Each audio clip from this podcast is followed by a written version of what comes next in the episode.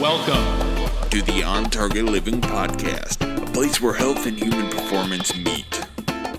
So tell me, are you living your best life? I think I am. I'm doing pretty good right now. I got four grandkids and uh, I got a nice wife, and both my kids are in the business with me. So it's a pretty good gig going on right now. Got a brand new building, and I'm 62 years old and feeling pretty good from a health standpoint. So yeah, I'm feeling pretty good. That that does actually sound like the American dream. I, I do love it. Um, Chris Johnson, everybody, uh, welcome to the show. If you're uh, listening and you, you want to put a face to the name, be sure to check out ontargetliving.com and check out the app as well, On Target Living Experience app. And we're going to dive more into uh, your books and other content that you have as we uh, go through the episode. But yeah, uh, definitely a pleasure to have you on today.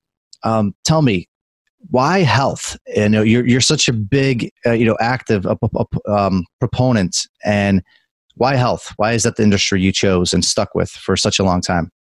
Well, I think kind of very similar to your background. I um, was a business economics major in college and got out of school, and I'm thinking, is this really what I wanted to do? And I was in the uh, car industry in the summertime working on the assembly line, and then all of my uh, my brother and people around us got in the car industry, and I thought, you know what, this is not what I want to do, and so I went and mm-hmm. decided to do something else, and I I drove a bread truck for a couple years, and then I drove a Frito Lay truck, and then after about a year into Frito Lay and not wanting to go into management, I thought, what am I doing? So I went back to grad school at Michigan State. And I was always interested in fitness and exercise and growing up, playing sports. And I met an amazing professor at Michigan State, and he said, You're a prevention guy, and I think this is the direction you need to go into. Because I was thinking about sports medicine and physical therapy. And mm-hmm. so I became an exercise physiologist, and that was way back in the early 80s. So that was kind of the beginning of my journey. And naturally, because since you were in Michigan growing up, is that why you were pushed towards the car industry? Well, it was just, it was in my town where I live in Lansing, Michigan. That was mm-hmm. the big, uh, you know, it was either the state of Michigan or General Motors. So that was the two big industries. And then I realized over time, this is not what I want to do. I thought, you know what, I'm going to do something else. Was it hard snapping away though, since that's kind of what I'm sure maybe your parents were pushing well, you into it too, or no? I mean, people are asking me, you're going to grad school. And then my wife found out she was pregnant with twins. And people ask me, what are you going to do with this degree? And mm-hmm. I'm like, I don't know. But my dad always really pushed me that you want to do something in your life that you love. Mm. And I kept thinking, you know what? I don't really, I understand. Yeah. Is it hard because I'm turning away a company car and 50 grand a year back in the early 80s? Yeah, it was hard. But in reality is it was probably the best thing I ever did. So, um, but I think that was the thing I always kept thinking about. I want to do something I like to do. And I remember I had a I had a guy down in uh, Detroit, Barry Franklin. He said, if you get good at what you do, you probably can make a decent living at it. And I kind of mm-hmm. always remembered that. So anyway, that's kind of the journey began. Yeah, because I mean, turning down that much money in the '80s, you know, that's that that's quite a quite a haul. Like, how long did it take you to finally get back up there? Were, were there moments when like you questioned your decision? Uh, a sure. couple. I remember, uh, yeah, I remember when I was doing an internship in Grand Rapids. I was commuting every day and making no money, and I did that for um, 16 weeks. And I got little kids at home and no money mm. coming in, and I'm thinking, you know, and my my wife. what did I do with my life? what am I doing? You know, and I kept thinking, and then I was hired, and I made 12 bucks an hour at this uh, wellness center and then um, it just slowly and then i worked at this large health club that i was hired in at $22000 a year with a master's degree. And i'm thinking okay this is crazy.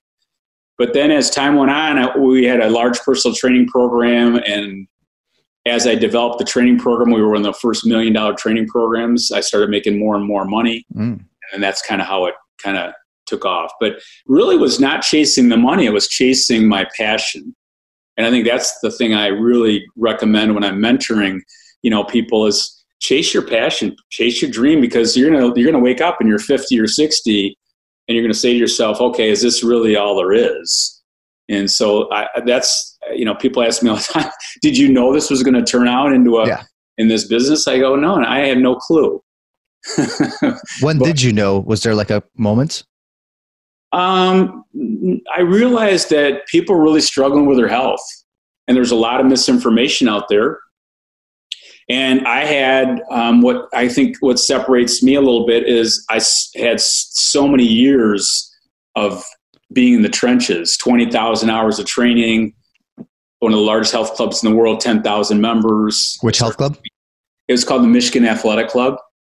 So it was one of the largest health clubs in the world, and it still is today. It's mm-hmm. 270,000 square feet. But you know, I was the fitness director there and director of personal training, and that was really my. I was in the front lines for a long, long time. So I started seeing people that had cholesterol problems, that couldn't sleep, um, ED, testosterone, uh, blood pressure, and that was kind of my training and that kind of separated you know my and then i wanted to take this message on the road and mm-hmm. kind of that's how i slowly evolved into what we're doing today so but yeah at the beginning i didn't know what i, I didn't know what i wanted to do i just knew there, there was a huge need mm-hmm. and there's a lot of problems and prevention is really not we're not spending a lot of time and energy on prevention and yeah. now people are really becoming like okay i don't really why do i want to wait till i get this problem to do something about it yeah and how long did it take for you to see that like click? Because now nowadays i guess the millennial age right? Everybody's all about you know do this do this do that consume that consume that to prevent it. But it wasn't like that for for a long time. I think you know i'm a boomer and i was in the bodybuilding. I got into bodybuilding in 1985 and it was my 1st mm-hmm. contest. And i you know people were trying to get leaner and ripped up on stage. And then i realized after about my second bodybuilding contest it's not very healthy Mm-hmm. So, can you develop a plan that you can be get leaner and healthy at the same time? And that was kind of my genesis into my food target. And that's people are asking me, how do you get ready for a contest? I'm saying it's simple. I just eat in the center of this food target for about three months. And I don't take a lot of liberties, but I'm eating quality carbs, I'm eating quality fats, quality proteins in balance. Mm-hmm. And, and then that kind of led me to, you know, I understand about ketosis and I understand about carb depletion and I understand all that stuff because I've done it. And really, over time, what people understand doesn't work long term. And so that's kind of the beginning mm-hmm. of on target living. We want to develop a lifestyle that people could, you know, sustain forever. And it's something they like doing, not because they have to do it. So that's kind of how it slowly evolved. I would see from the physical standpoint with training and injuries and, and fitness, and I learned about nutrition and all that stuff from my not only my schooling but also being in the trenches and bodybuilding. And then here comes the rest and the stress and the sleep and and you start putting them all together. And that was kind of what i thought was missing out there was like it's not a diet it's not a you know crazy exercise program or it's not focuses on meditation. It's kind of bringing all those pillars together. And that's why we call the company on target living because it's a it's a lifestyle not a not a specific you know way to exercise or a way to eat or whatever. It's kind of all encompassing. And that's what i saw the need. I saw the need that mm-hmm. you know people were eating great but they weren't getting any sleep. And then people were you know uh, crushing themselves in the gym but they had no rejuvenation strategies from a fitness standpoint. Mm-hmm.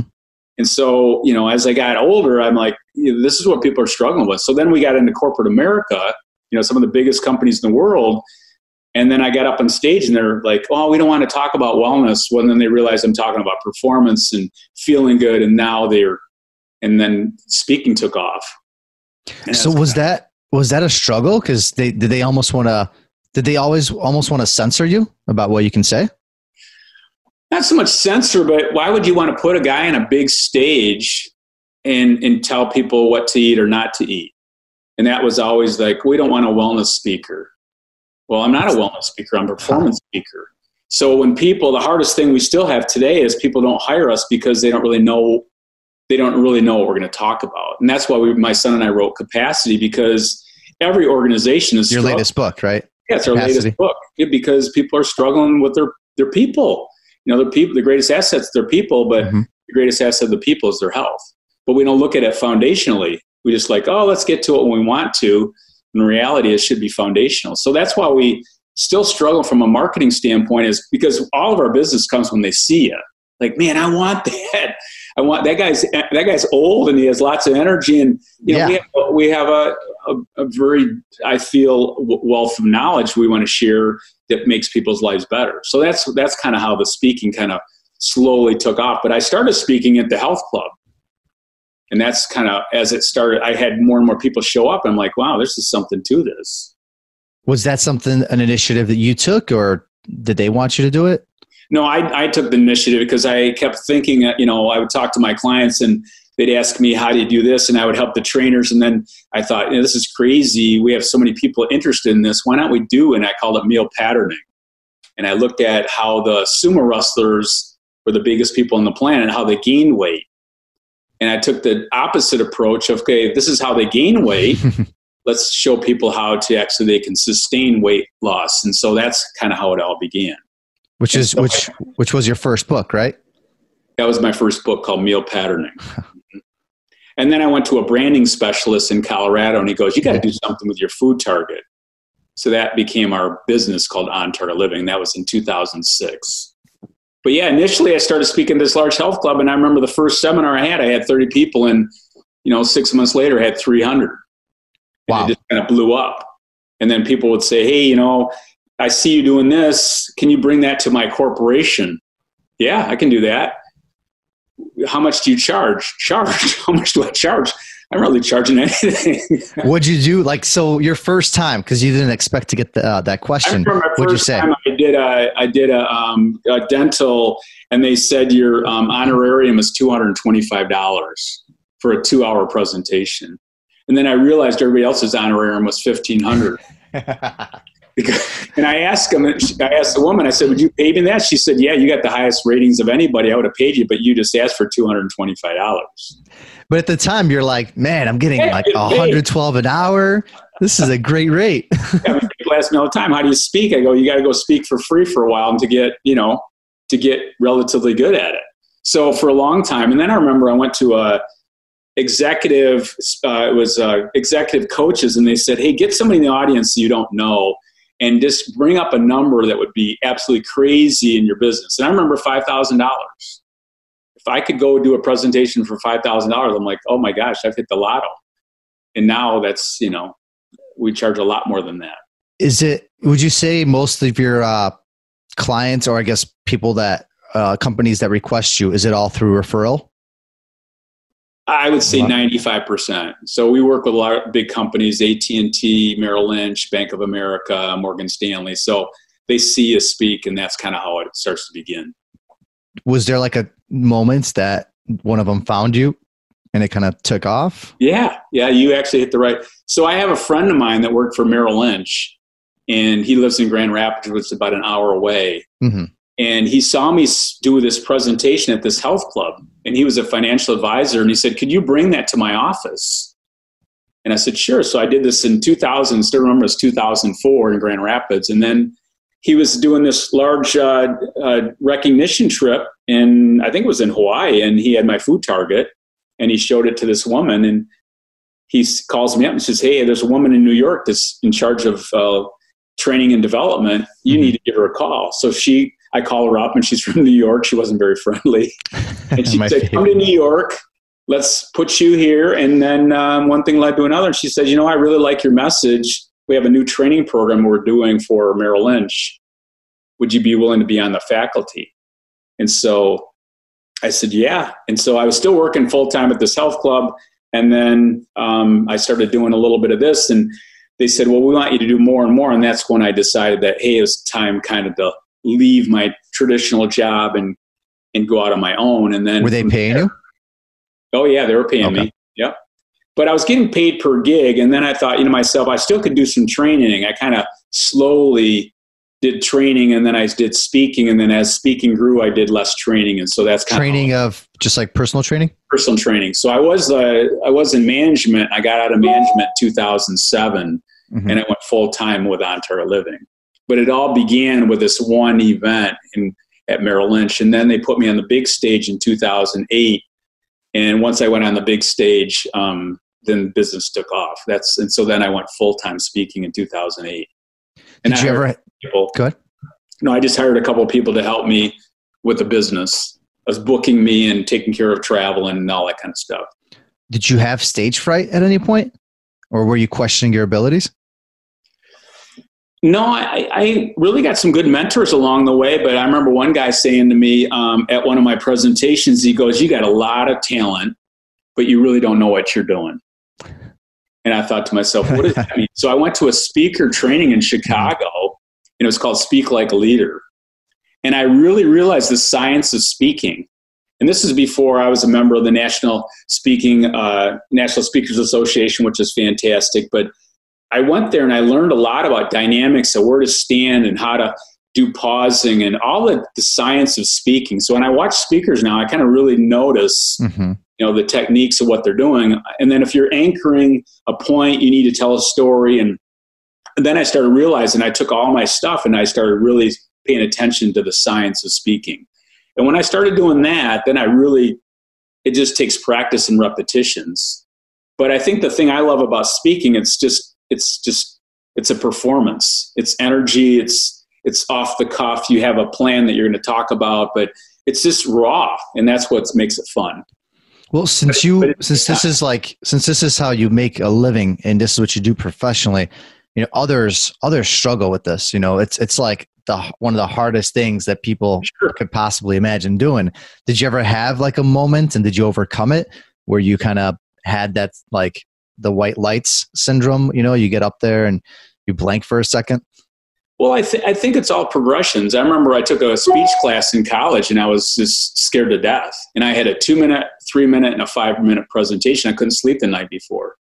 And now i can speak for a couple days. So it's just it just took repetitions. And then mm-hmm. the other thing too i think a lot of people you want to speak about something you really know a lot about I think a lot of people are speaking about, I'll speak about this or that, but they don't really have the depth of that. And so for me, this is, it's easy for me to talk about, you know, my space, but if I was speaking about something else, be a lot more difficult. And that's the, you know, I'm looking for stories every day. So when I'm flying or in a car or in a hotel, I'm looking for these raw stories and how do you make that come alive? And that's kind of the, mm. the art of it.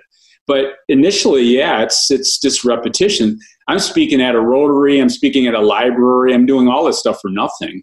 And that all adds up over time. But I think if people really chasing their passion, you're, you're excited about yeah. sharing that stuff. And so it wasn't really working. It was like, you know, like I just mentioned, like, you're actually going to pay me to do this. And then slowly over time, you know, you're starting to make more and you're starting to learn about the business of speaking. And there's a lot to it. So um, but yeah, for anybody listening or watching on your your podcast, is you, you want to start slowly, but really craft your message that you know what you're good at or what you what's your expertise because that's what I think people are struggling out there. More and more in speaking, people are looking for knowledge. They're looking for the education, not just motivation. And what do you think is the latest health craze? Because you mentioned that clearly there are fads out there, and a lot of these things are fads, um, which which kind of which kind of I always believe that that's what they are, and I, I try not to do them. Uh, what do you think is the latest craze and um, or the latest scare that we're experiencing? Well, I, I, mean, every you know, I wrote a blog about ketosis a while back, and mm-hmm. you know, ketosis has been around forever. My first bodybuilding contest back in the early '80s was you wanted to get into ketosis, you cut your carbs out, and I felt like crap, and so people have to understand we need healthy fats, we need healthy proteins, we need healthy carbohydrates. In the 80s, the carbohydrates were the you know the the leader. In 2000 and today, the carbs are the villains, and we just keep it just keeps making a circle. So what people have to understand is really what we teach is the source. You know, where's it come from?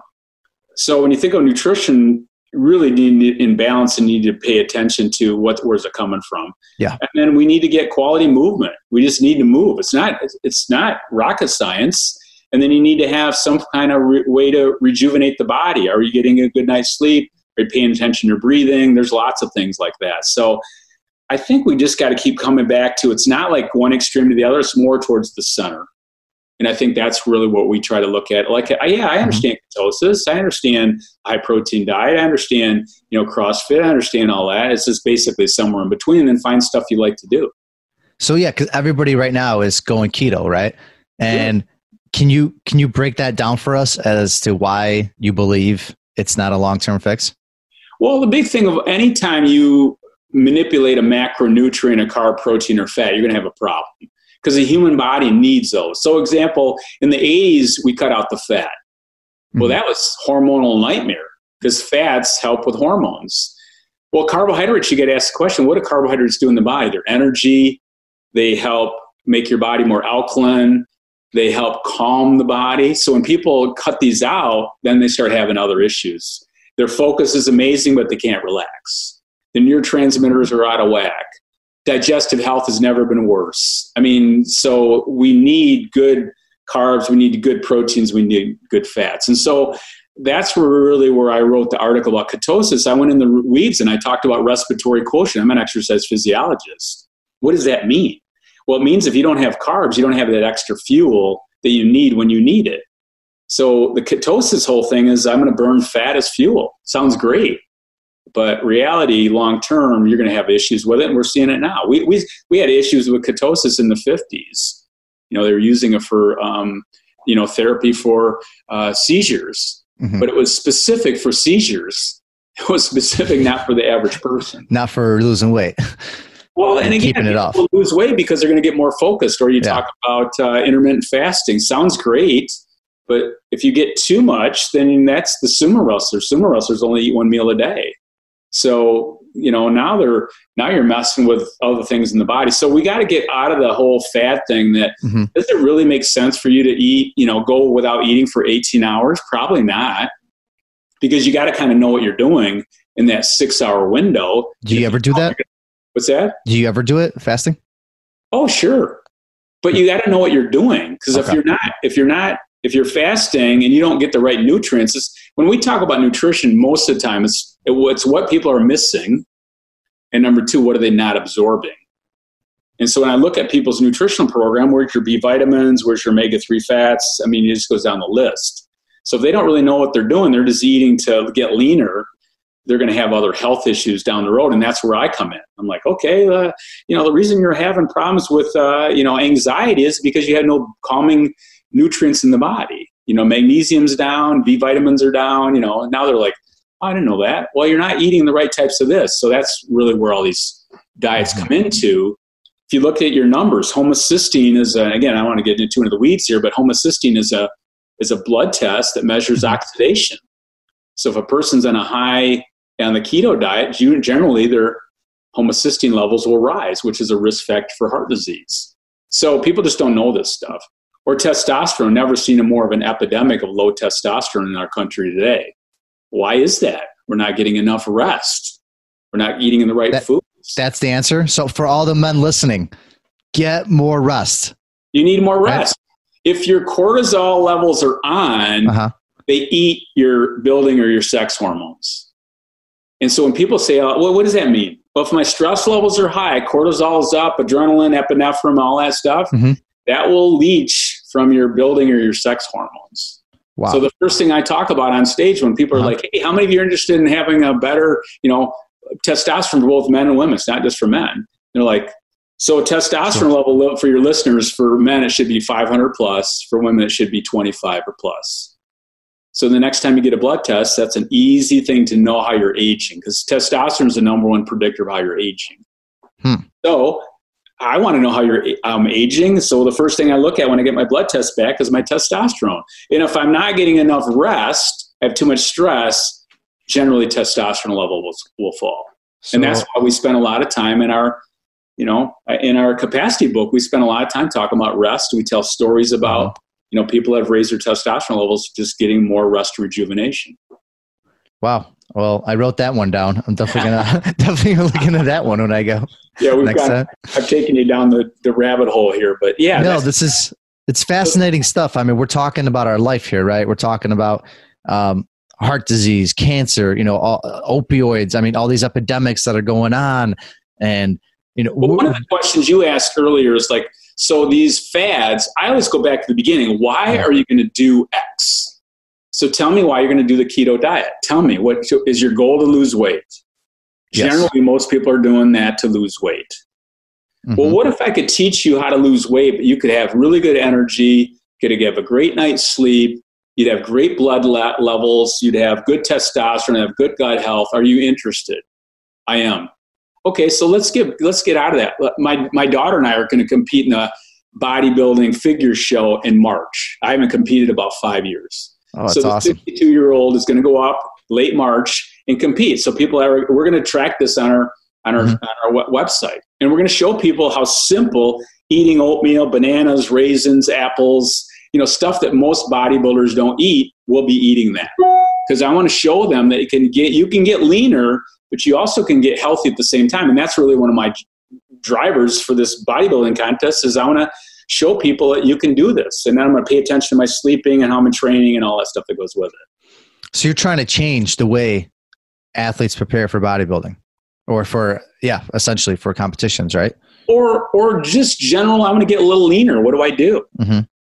you don't have to get crazy and do stupid stuff. You just can do this slowly over time. You just pay attention. Most diets work because it's a focused attention. What does your typical, if you don't mind sharing, your typical day look like in terms of your, your diet? get up in the morning i always do the same thing water. Sometimes i'll take lemon then i do five ice cubes of wheatgrass because it's high in minerals. Just ice cubes i just do that. And then from there i do my cod liver oil which is an omega-3 fat. And then generally this morning i had oatmeal with uh, apples and raisins cacao powder um, some walnuts and uh, cashew milk. So that's my beginning. Mhm. and, And, and, is, and do you do this? Uh, I, I take it oatmeal is just pure 100%, like no sugar added, right? back to the source Okay. Mhm. so everything that i put in my oatmeal is one ingredient so And do you, do you, do you- does it need to be organic? Uh, you know, as I tell people, wherever they go, again, start with the source, get close to the source. But then as they do that more often, whatever they eat the most of, whatever you eat the most of, then you probably want to slowly take that up maybe to more of an organic version. So, yeah, so we even sell uh, organic oatmeal on our website because we promote it so much. But as people get a habit or building blocks of their routine down, then over time they can slowly add a little more variety. So today I put apples and raisins in there, and maybe tomorrow I might use uh, blueberries and a different type of nuts. So, Mhm. but once you get the routine down, then you start experimenting and make it the way you like it. And I think that's the magic. What we what we teach is it's not a diet; it's just uh, teaching people learning how to pivot. I mean, once you learn, like to learn how to make a, a, a plan, and it's not hard. You just make it, and then you slowly have the education that you can mix and match as you need to. And that's that's and now their blood work gets better, they feel better, they sleep better, and they're like, my joints don't ache as much anymore, my inflammation's down, my blood pressure's lower. I'm excited about how I feel. Something's working, right? Something's working. Well, Yeah. well, you know, you, you're you're 62, and when I'm your age, I would love to have the energy and the look still. So keep going. What else do you do the rest of the day? How many meals are you actually eating right now? So normally I would probably eat about four times a day. Mhm. So I usually try to go 12 to 14 hours without eating. So if I've eaten at 7:30, 8 o'clock at night, I'm not eating again till you know 7:30 to 9 o'clock in the morning. And sometimes I'll go 14, 15, 16 hours without eating. oh, but so you, so you are fasting every day, essentially. I'm, I'm using. I always tell all my clients a 12 hour fast overnight. okay. 12 hours is easy. And as they get more comfortable, maybe they do a couple days a week of 14 hours. 16 hours is a little harder, but once in a while that's fine. But 12 hours is easy for most people. Then after I've done that, I've done my morning ritual. But normally um, during the day, I'll eat some form of a big salad for lunch. I usually don't eat a lot of meat before dinner. So I do eat meat, but I don't really eat any animal protein before dinner. So lunch will be hemp seeds and nuts and you know vegetables or leftovers or whatever. Mhm. And then when I'm traveling, I just do the best I can. But normally I'm going to eat some big salad for lunch. And then I'm a big fan of apples. Got digestive issues, acid reflux. Eat you know I'm a big apple guy every day or a banana. And then I like macadamia nuts and Brazil nuts and so I'm kind of mixing in fruit and nuts and fats and all that stuff throughout the day. And then dinner is usually simple. It's either, you know, buffalo or flank steak or chicken or salmon and baked vegetables. I love potatoes. I eat a lot of potatoes. So that's a typical day for me. You, That's what it the potatoes, you probably like bake them, right? Bake them. We'll, uh, you know, we'll use a, a, a like uh, we last night we she just baked them. We had a, like a bunch of vegetables with some uh, a buffalo. But normally, what we'll do is we'll cut them up, peel them, and just put them on a cookie sheet with some olive oil, and Mm. we'll kind of Bake so 'em. they're- Yep, so they're like fries type thing. Yeah. hmm Without actually putting them into a deep fryer. Oh, for sure. Okay. Yeah, just And- baking them. And would that usually cut cut you off? Like, say you have that what six seven p.m. and would that be it for the Yeah, for the day? like last night. Yeah, and then like seven o'clock, and then as I'm getting, I'm paying attention right now because I'm getting ready. But uh, like last night, I just had some ginger uh, tea at night. So it's just real simple stuff at night, or sometimes I'll take a couple frozen ice cubes a week. that sounds really yummy, right? but we just came off the holidays, you know. It's a man. Yeah, that is time, true. Time to get busy. So, but yeah, that's generally a typical day looks like. so you're not no snacking really besides like the apples and the nuts throughout the day, right? That's it.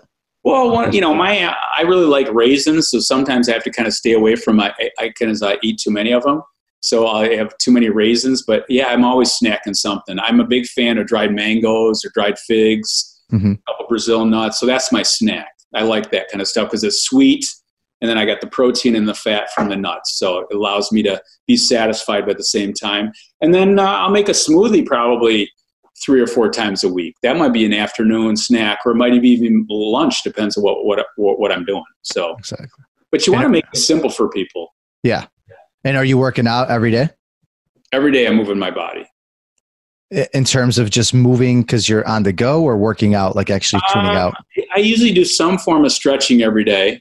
Mhm. So as I've gotten older, I spend a lot more time stretching.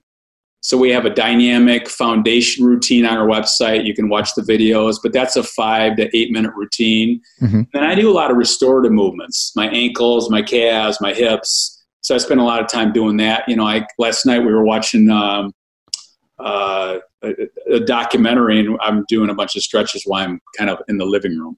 But I'm lifting weights. I do a three day strength routine: chest and back, shoulders and arms, and lower body. Mix that up, and I play paddle ball, and so I like to play activities. But yeah, I kind of use that up. And so again, for your listeners, they can go to our website and they'll see tracking what we're going to be doing for the next three months, getting ready for this contest. Where do we uh, where do we find that exactly? Just on our website. Yep, just Okay. on our ontargetliving.com. Is it going to be on the main page? I'll send it to you so you can Okay. share it with your your audience.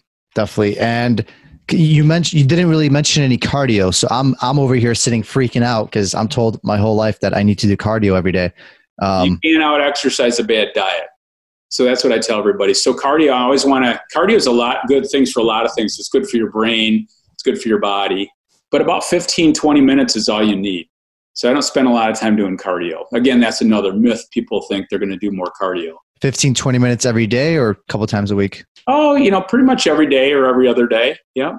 But How, what do you do? Like run or I'll run, uh, play. I play paddleball a lot, so I kind of look at that as my cardio some days. I'll do uh, just some stuff in the gym where I'm getting my heart rate up, and then Mhm. I'll sometimes I'll do uh, specific machines like an AMT or elliptical or something like that where I want to kind of just chill out and relax. So, but I'm trying to get. I always want to try to get a sweat. I always tell people try to get a sweat because your body eliminates toxins by sweating. So you need to sweat eh, you know, at least a handful of times a week.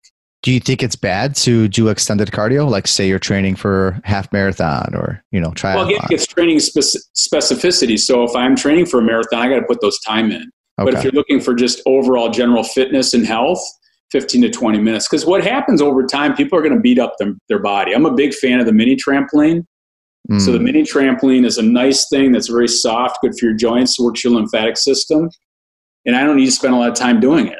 So I have two mini trampolines here at my house. I have two at our um, headquarters. So it's a big thing we really promote. But anytime you can work the move the body a little bit, that's a good thing. And again, getting your heart rate up is a good thing. But I don't the the 30, 40, 60 minutes of cardio, unless you're training for something specific like a marathon or triathlon, it's kind of you're diminishing your returns on your investment. Is it bad for like your heart or your joints if you do so much? And it could be a lot of things. What happens is you're going to get your posture is going to start to fall apart. Usually, for most people, you're going to have the same muscles being used repetitively. So over time, you're going to get you know tight hip flexors, or your back's going to get tight, or you're going to put a lot more stress on your you know your joints. And so that's what I see in my space now. A lot of these people have been doing these repetitive movements now are having issues. And the other thing too, everybody's busy. So I don't know about you. We're all busy, too busy really for everything. I want to spend 45 minutes of cardio when I really need to spend more time working on my flexibility or my strength, or it needs to be balanced. Mm-hmm. So that's where I think more and more people, and I go to the gym, I see them doing the cardio, and I don't see them doing anything else. And then they, they their their capacity starts to shrink. You know, they can only do so many things over time. So as I age, I want to have that flexibility, that strength. I want to hold on to it as long as I can. And I think that's where more and more people, back to the original question we talked about earlier, is what's the goal? So if you sit down, most people, what is your goal for your mm-hmm. fitness? I would say, hey, you know, we do movement screens. I'm a big fan of the movement screens. You know, can you do this? You're like, no. I go, well, then let's spend more time doing this than doing that. They're like, oh, okay, that's easy. That's not hard. But I think that's the issue. Most people do cardio because they want to control their weight. Yes. And it's a very and, inefficient way to lose weight. And for all the listeners that want to find out, find all these videos and see exactly what you're talking about, the best place for them to go to would be your website, right? OnTargetLiving.com, as well as the YouTube page. Right? Yeah. And then again, like you mentioned earlier, we have a new app. And so part of the app is we wanted to tra- take our methodology and show people 21 steps of how to, you know, how to do this, how to get, and then you're going to see new stuff coming up each month helping that. But yeah, so that, that big part, and again, they can watch us kind of, we're going to show videos of our training as we're getting ready, but it's the same stuff we do all the time. Yeah. It's just a matter of, you know, we're getting ready for a contest, just sharpening the saw a little bit. And the app's available, right? I, uh, uh, Apple and Google, right? I'm assuming both. Yeah, just come right to our website, and they can find out more about that. And if they have any questions, I'll, I'll give you my content, uh, my contact information too. You can reach out to us directly. Definitely, and um, I guess kind of just going one step further with all this, because at the end of the day, we're trying to live our best life, right? We're trying to live longer. We're trying not to get a disease such as, say, cancer and heart disease, right? The number one, number sure. two or yeah. the two and one killers uh, in the U.S., for example. Uh, do you think we're going down the right path as as a as a country, for example, or could no, we be doing better? No, no, no. So I go back. Sometimes I'll share some statistics right at the beginning, but I mean, look at type two diabetes. In 1970, we had 500,000 type two diabetics. Today, we have 35 million in the United States. And when I was growing up, mm-hmm. I was born in the 50s, but in the early 60s, you, your chances of having type 2 diabetes were 1 in 4,000. Today it's 1 in 3. Wow. Are we going in the better direction? The answer is no. It's not just the United States, too, it's a global. So mm-hmm. a couple years ago, I, tr- I spoke all over the world. It's a global problem. So obesity, I mean, we have more health clubs we have more information we, than we've ever had, and obesity has never been higher. Type 2 diabetes has never been higher. Cholesterol is a $1 trillion industry. Testosterone levels low. I mean, I can't even watch um, Frank Thomas anymore talking about new, Nugenix. I mean, I, am going to lose my yeah. mind, you know, because we don't, we don't understand it. So we got to get back and go, okay, what's causing all these issues? You know we're working too much we're stressed we're not eating right we're not moving our bodies we're not getting a good night's sleep. It's basics. And we're not get we need to get back to basics. And i think sometimes as you know in your profession it's confusing to people. You know it is. you hear everything. You hear everything. you hear yeah, yeah. so we wanted to be that you know and my son said we did a video and he goes dad you just got to tell him you've been doing this for you know 35 years. It's nothing you know it's the same stuff but it's not sexy. You teach people how to build a habit. You do it one step at a time, and now you're yep. living your best life, and it's not it's effortless. And that's really what we like to tell people. It's like, don't do this. New Year's revolu- resolutions are coming. Don't do all that. Just do one thing. Get up in the morning, drink water. Get an omega three fat. Stretch out during the day take micro breaks. I mean, that's the blocking and tackling that adds up. And then once you get it, then you add another one, and then you add another one, and the next thing you know, because growing up, I was a terrible eater growing up. So, can you see me? So, kind of going, moving, uh, you know, forward with that. You mentioned money, and this is something like I could. I'm so into it. I could talk about this for days. So I'm gonna. I don't want to keep it keep you too long, but oh no, I'm good. Do you think that that has a lot to do with it? Like, is there is there a reason why cancer and heart disease are so popular nowadays?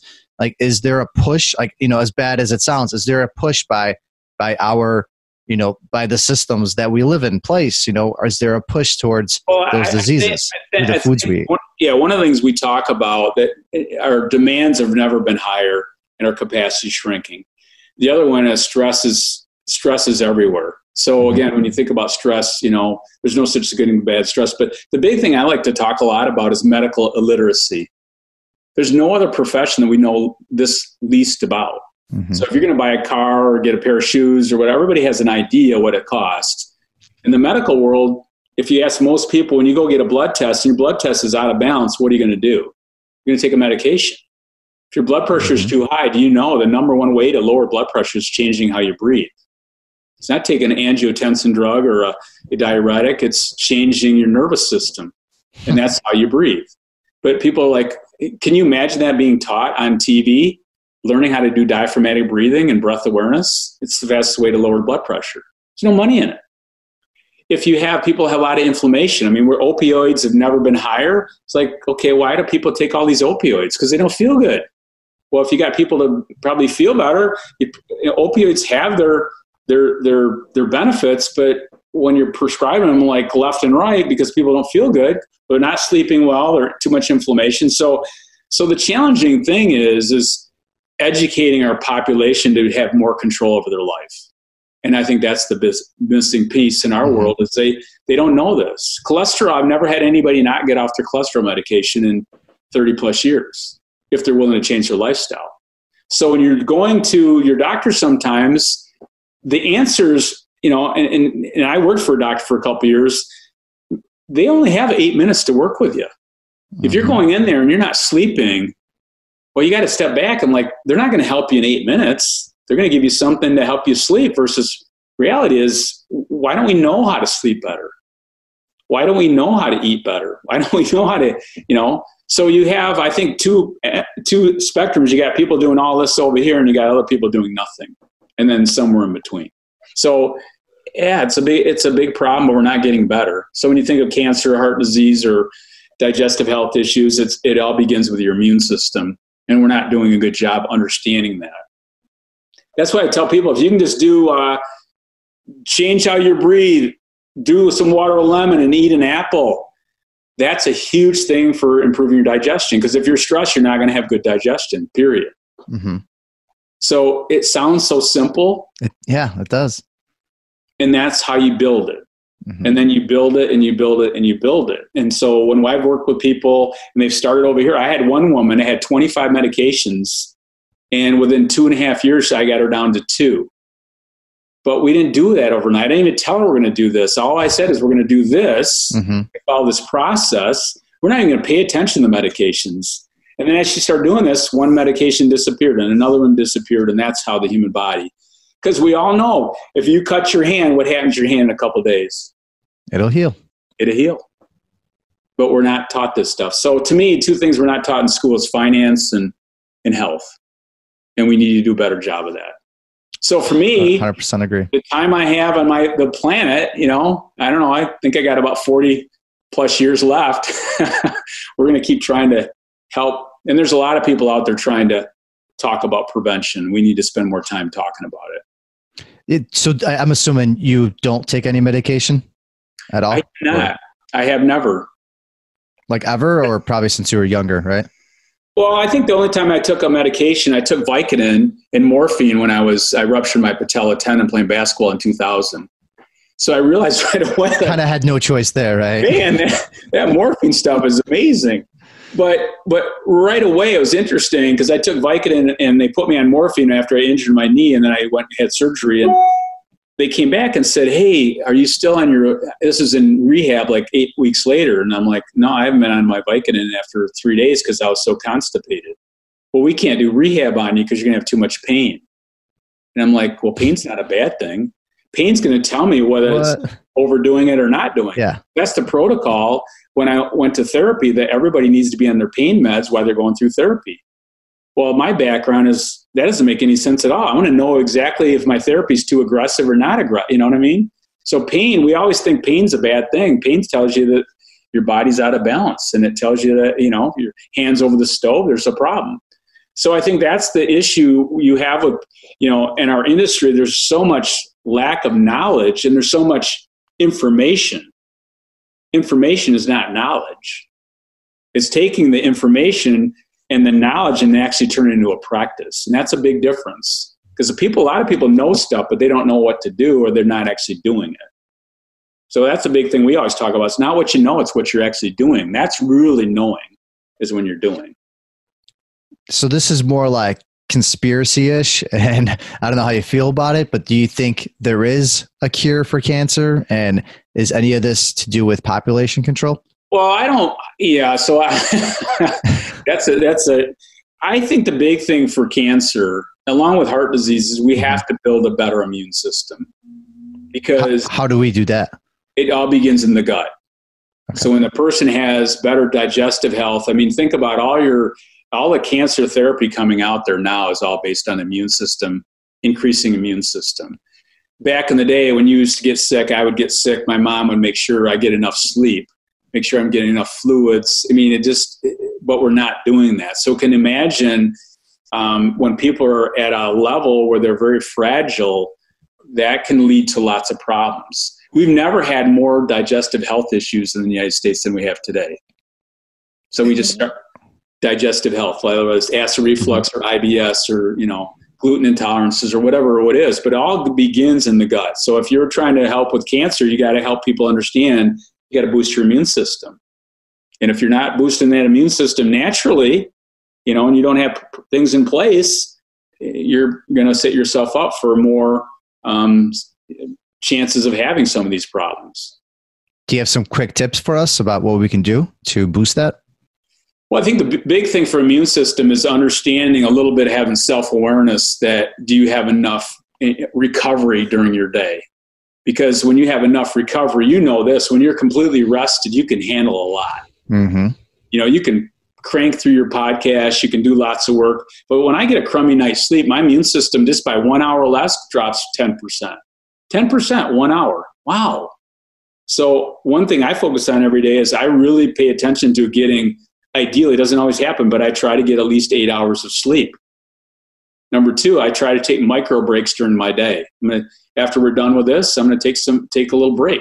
So it could be a minute, could be 30 seconds. I'm paying attention to my breath, and then I really pay attention to my gut health with what I eat. That's why apples are so amazing for gut health. Mm-hmm. I had a guy that had had gout, and he goes, "You're charging me a lot of money to tell me to eat an apple." I'm like, "Yeah, how's your gout?" because I don't have it anymore. So when you get people to understand chlorophyll is huge for the gut, that's why we're a big promoter of wheatgrass and spirulina chlorella because it helps with the immune system, but also helps keep the gut healthy. So there's certain things you can do relatively simple to keep your immune system strong, and that's resting, eating, and moving. That's why we came up with that methodology.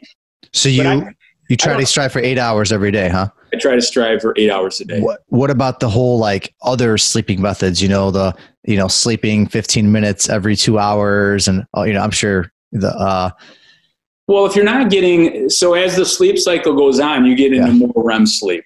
Mm-hmm. And so, if you're trying to hack your sleep, you're never going to get into deep REM sleep. And we know right now, d- dementia and Alzheimer's is really a, a, big part of amyloid plaque buildup. And amyloid plaque builds up in the brain and if you're not getting enough REM sleep, REM is the time that the amyloid plaque is being cleansed. Mm-hmm. And so when people aren't sleeping or not getting enough REM sleep, that's a real problem for you know, brain health. So again, let's not try to keep hacking our health. Let's just build some practices around that. And so when I hear people saying, "Oh, I'm going to do this," I'm, I only need three hours of sleep. Well, if you want to die early, yeah, three hours of sleep, but I don't want to die early. So, well, like, what about like, do you ever, did you ever look into like Nikola Tesla and like how he slept? You know, he had the, his whole crazy habit of, you know, 20 minutes every couple hours and so did Da Vinci and they still both kind of lived long lives. Well, yeah. So again, they're kind of a freak show, but they, you know, that, that might work. But to me, there's nothing better being refreshed and having the eight hours. And we, and back in the before the light bulb was invented, we were mm-hmm. sleeping ten hours a night. So we're just in the last fifty years, really, really starting to, and we've never had more of a sleep problem we have today, especially in the United States. Fastest growing group of medications is sleep medications. Well, because we're we're freaked out constantly that we're not doing enough. Enough's not done. Life is passing us by. Like that's that's kind of the message we get, right? Well, I, from society. I really like I really like Cal Newport's work on deep work because he talks about deep work and shallow work. And one of the things he does is like he time blocks. Again, Brian Moran's on your podcast, it's all about time blocking. I'm a big time blocker guy. Mhm. So I'll take a block of time. And when I'm done with that time, you know, I'm done. And then I have my list, but then I block time for those. And then when it's 5.30, 6 o'clock, whenever you decide you want to be done, you're done. Versus to me, as an entrepreneur, it's easy to kind of just keep working, working, working, and thinking, Super easy. thinking, thinking. And the next thing you know, get this cerebration in my brain. I go to bed. We've all done this. I can't shut it down. So now I'm not sleeping anymore. When reality is like I'm done. And if you have something that I have a notepad on my bedstand that I just make a note if I have something that's bothering me, and then I write it down, and then I try to let it go. But I think we need to have more strategies to help people shut it down. Technology is amazing, but I think technology is killing our society right now because we don't know how to use it. You know, the average person right now is on two hours of Facebook a day. Mhm. It's just too much. Yeah, I mean, we should we should be getting paid for that, right? It's like it's And 14 we- hours a week right there. We talk a lot about, um, you know, people are like, in my space, when I'm talking to people, they're, they're running out of space. Hmm That's why we wrote capacity. They love what they're doing. They just don't feel like they have any time in their life anymore. And they don't have time to sleep. And they don't have time to do, I mean, so the next thing you know, everything's just I'm I'm constantly in frenzy that I can't I can't shut this down. And reality is like if you block your day out a little bit more and be kind of a, a little more flow, I think more and more people can create and they feel good and they're going to be in their zone where they want to be. They want to be thinking and creating and doing all the stuff they're doing. So part of what we wrote capacity about is we felt like if people didn't weren't taking care of their resting and their eating and their moving, they're not going to perform at a high level. But we we don't think that way. Let's let's just work more, sleep less, hmm produce more. When reality is, and then at the end of the day, you you you, you, you said this you know earlier. I have terrible relationships. I don't have good energy. My blood work's not good. My health is not good. But man, I'm producing more. Well, hmm So what? You know, What does that matter if you pass out and Doesn't that's it? Doesn't matter. And again, you asked a great question. Do you really like what's going on in your world? And sometimes, you know, we're all working hard, but I think it's a huge link in some of the people I work with that they make so much money, but they're so unhappy because they don't have any space in their life. And I think when you give people space, then allows them to to enjoy what they're doing. Everybody's working hard. I'm Mhm. working hard, but I also want to have space. And, and it's and it's nice because when people have space, what happens? They they feel their best. They perform. It's amazing. Can you imagine? You know, They if you come up with new ideas. you come up with new ideas. Imagine taking one or two days. That's why I like Brian Moran's 12 week year because it takes time to kind of recover. And that's what I think more and more people are missing. How do you how do you take space like from your family, for example? Sometimes you need to just totally clear out, right? Yeah, Is that I mean, hard? sometimes you just got stuff going on or I'm traveling. So part of me is a lot of times when I'm on the road, I have space, but I'm not with my family. So that's sometimes it gets it gets hard. But Mhm. the other thing too, I'm doing a lot better job than I used to. Is I look at my calendar that I have to have these recovery. My testosterone level dropped almost 200 points about seven years ago. It was because I was on the road too much. I wasn't getting enough rest. I was watching Kevin Hart's uh, documentary last night. I'm like, you know, Elvis Presley, go back in time. The reason Elvis Presley died is because they had him doing 150 gigs in three months. I mean, it just kills people.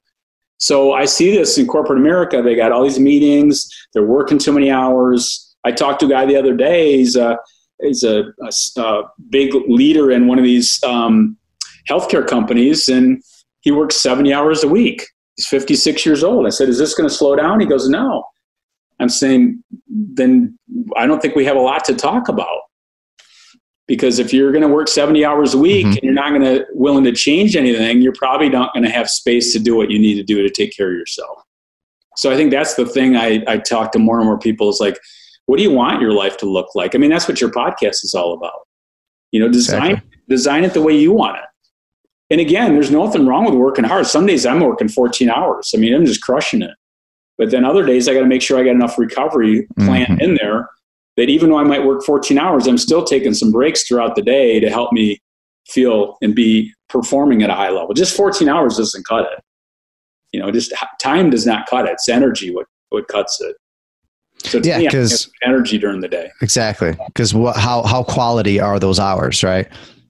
Someone says they put in 18, 20, but how much of that were you awake?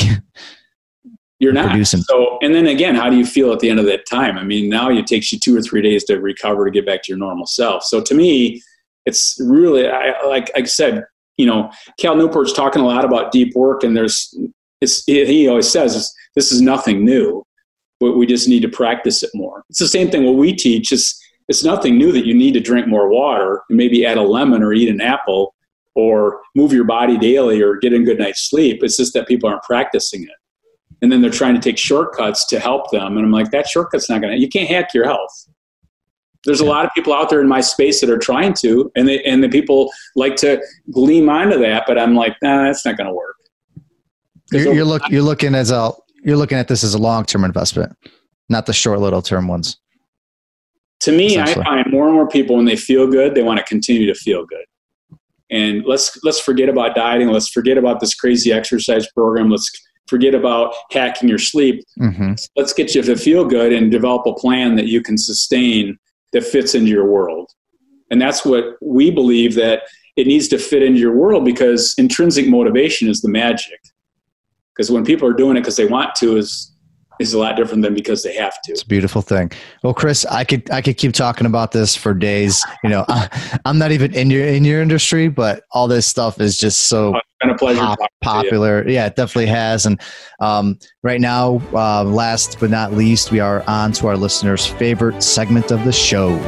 Welcome to the round with no name because they're all taken. All right, so I hope you prepared. I, I guess you can't really prepare because I'm going to throw some curveballs at you and make sure make sure you're really awake this morning. but uh, you're going to get five seconds to initiate an answer. Okay. Um, otherwise, my producer Steve Wiley he he, lur- he lurks and he comes out of the dark, and I don't want to. I don't want to have to deal with him. Yeah. Okay. but here we go. What is your favorite book? Uh, Jim Collins' Good Great. I thought for sure you were going to say 12 week year. I like that one too. I like Man Search for Meaning, but I think Jim Collins is one I really like his audiobook. So if your listeners haven't listened to his audiobook, it's it's nice to listen to him talk. And that's what is that? What is it about? It's about really uh, taking uh, a company from good to great, and then there's all sorts of different pieces. But one of the things I like about inside the book, it's about your three circles. And I always talk to people about that. Number one is, do you have passion for what you do? Number two, um, does it drive the economic engine? Can you make money doing what you're doing? And last but not least, can you be the best in the world? And so I always look at that. It, it, am I passionate about what I'm doing? Like I use golf as an example. I love golf. I'm passionate about it. Can I make money doing it? Absolutely not. Can I be the best in the world? No. So that's a hobby. okay. So that's that's what that's I was. A good way to shut you down. That's what I that's what I was gleaning from this book. Your favorite movie? Oh gosh, I, I think it would be um, "It's a Wonderful Life." Classic. Say you're stranded on an island. What is the one item you want with you? But it can't be a person. It can't be a person. Yes. Um, a spear. Ooh, that's that's a good one. I think I've heard weapon before, like a knife, but a spear is is pretty original. That's good. That's good. Say you had a hundred million dollars right now, and you had to start up a business, and it can't be your own though. What would it be? Um, I think it would be something in healthcare uh, as an alternative for traditional insurance. Huh. I've I've heard insurance. Um, it's not the first time I've heard insurance. So it'd be it'd be an alternative to our traditional. Mm-hmm. There's got to be a better way than what we're doing right now. That's a that's a, I mean that's a big problem. So that's uh that's a, a good one. Problem. That's a good one. How do you drink your coffee? I do not drink coffee at all, huh? I'm not a coffee guy. I don't even like the taste of it. Do you uh, tea? I do drink tea.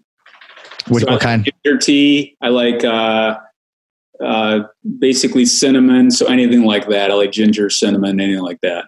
I noticed no caffeine. Is there a reason?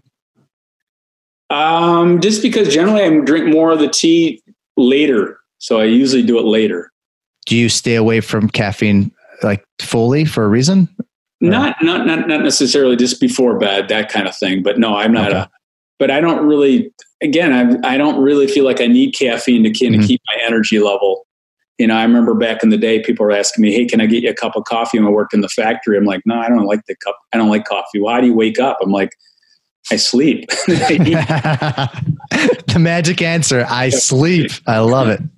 But like, food to keep my energy level up. are you against caffeine? Because say like like someone that drinks. I, I'm a big green tea drinker. You know, I'll have three, four, No, five. I'm not. a- I'm, I'm not. Uh, I, I just remember if if it becomes over consumed, it's a drug like anything else. So, are you using it for certain purposes, or is it just part of what you do, like drinking green tea? So, For the benefits, I think there's some benefits to it, but again, there can be other things because it does raise your blood pressure. It does is it is a stimulant. So um, I think that again, back to the center, just in moderation. So if you're drinking throughout the day to keep your energy level high, then we got a problem. If you're doing it Right. just in the morning as a quick pick me up and that you like it, that's part of your routine, not a problem at all. But I think it's like anything else, it can be overconsumed. so the key is moderation with everything. Yeah, because again, if I'm drinking too much caffeine, then it's going to affect my neurotransmitters that help my body relax. And then AFib has never been higher in our country. So mm-hmm. atrial fibrillation is, a, and a lot of that has to do with overstimulation, especially from some of the things we're eating or not eating. Like what else? What else could it could be attributing to that? Well, AFib is generally a, a lack of magnesium. And so when a body, you're doing too much caffeine, it makes the body a little bit more acidic. And when your body becomes more acidic, you're going to be leaching minerals out of the body, including magnesium. And the next thing you know, they don't realize how that contributes to a mineral depletion. So again, we're not talking enough about that. So again, that's why I'm not a big fan of, you know, whatever it is, alcohol or coffee or all these things that in too much excess is going to cause other issues. So Do you do you ever consume alcohol? I do. I do. Uh, what, what, what what's like? So what's the most you would ever have like in one sitting? Like two, three? Two or three. Yeah. Okay. Sometimes I mean over the over the holidays, I think I had four glasses of wine. I'm like, well, I didn't feel very good the next day. So but I really don't have a huge desire to drink too much. So that's never been an issue for me, maybe back in the college days, but I just like how I feel when I get up. So if I drank, you know, more than two, then I probably just don't feel. And then there's a blood test called GFR. It's a kidney function. If people are drinking too much, they will have um, a drop in GFR. And so you see that a lot with people that are drinking too much alcohol or energy Mhm. drinks or things along that lines. But yeah, moderation. Yeah, I'm not a anti-alcohol or anti-caffeine person at all. It's just a matter of what are you doing it for, and if you're overdoing it. Uh, that's, that's a very, very good way of looking at it. And was there one item though that you uh, do you consume every day that you can't go a day without, or maybe it's something you just wear on you, but it's like one thing that you won't go a day without. Well, if I'm at home, there's a couple things I do every day, and that's wheatgrass and cod liver oil. It's the omega three fat and it's the minerals. So every day, those are two things that are going into my body. And spirulina krill is another one. So those are some of our superfoods. But you know, almost every day I eat some form of ancient grain. So I'm a big fan of oatmeal and amaranth and teff. So I'm always doing that. I probably eat most days. I eat raisins and some nuts. So yeah, there's certain things I eat. I probably what, what do I eat too much of? I eat too many raisins. I just like them. So or I buy our, our dried mangoes, I can't stop eating them. So anyway, I swear, it's like you've seen this question before the interview because you took it and ran with it. you knew exactly what to say. No, no curveballs here. Uh, who has been or is your greatest mentor? Oh, I think I learned a lot from my parents. You know, they, they, they came up and um, they didn't live very healthy lifestyles, but Mhm. um, I, I learned a lot from my both my mom and dad. And then I had an amazing mentor when I was uh, at this health club named Al Arns, and he helped me kind of start writing books. And So along the way, I'm a big fan. I've had many mentors in my life, and and I try to do that as I get older. I'm always trying to help you know younger folks that if they're interested. But uh, yeah, I've had many great mentors along the ways, and I've had a lot of really good friends that I've you know mentored from. They've really helped me in certain ways, and um, and again, as I learn a lot from my kids, you know, as they get older, and it's fun to watch my kids parent now. Mm-hmm and so, you know, their mom did a great job. but yeah, I've had some good mentors. And last but not least, if I drove out drove out there since I'm not too far from Chicago to Michigan, and I'm like, Chris, I got a proposal for you. It's going to make you millions. And I step into your office and I'm wearing socks and sandals. How would you? Uh, how would you? How how seriously would you take that meeting? I think appearance doesn't really. It's it's not. That's once I got to know you and create a relationship with you, I don't really care what you're wearing. So I mean, casual is what we do all the time at our place. So, um, but I really do would like you to come visit us some point in time and bring your. You don't want to wear your sandals and your socks this time of year, but not in Michigan. Not in Michigan. No, Michigan yeah. is beautiful. I'll, I'll wait till the summer. wait till the summer. So yeah. All the greens. Awesome. Well, Chris Johnson, uh, everybody be sure to check out ontargetliving.com. From there, you can uh, check out his books, the app on Target Living uh, Experience, the YouTube channel, and plenty, plenty more. Um, the, the, mic is yours. You know, I want to I want to thank you so much, Chris, for uh, being on today. I really appreciate the time. This is definitely going to be a very, very jam packed episode with so many goodies. So I can't wait to share it. And uh, the mic is yours if you want to share any final any final thoughts. No, I just salute you. I think you're doing a lot of great stuff. Uh, I think there's a lot of folks out there kind of on the fringe thinking that maybe they want to do their own gig. And uh, I think the big thing I want to share with everybody is that I didn't just jump into it. It was a slow process. So I think that's the thing you want to look at is, and the other thing too, I think more and more people I kind of talk to them about is um, giving yourself a little space to step back and say, hey, am I going in the direction I want to go in? And so I had a couple good mentors along the way. They're like, what do you really want to be doing? And it really helped me step back and spend time each week of what I wanted to do. And then I slowly progressed into kind of going in this direction. So I think that's two things taken away is, is give yourself a little bit of space uh, think about what you want to do. And then um, you don't have to jump into anything. It could be a slow progression. And um, and I think when you want to stay, say yourself, what, what, do I want my life to look like when I wake up um, when I'm 50 or 60 years old? I think that's a driver for a lot of people. And I think helping people, like you're saying with your podcast, it really helps people to think about what is possible in their life. And I think that's what we try to talk about a lot from our space is, you know, what is possible in your life. And when people feel good, they perform at their best. So but no, Great. thanks for the opportunity. I, have enjoyed talking with you. You're welcome. That's a, that's a mic drop right there. Mic drop. Boom. Can't wait to uh, talk to you uh, going down the road and seeing where uh, the future takes us. Absolutely.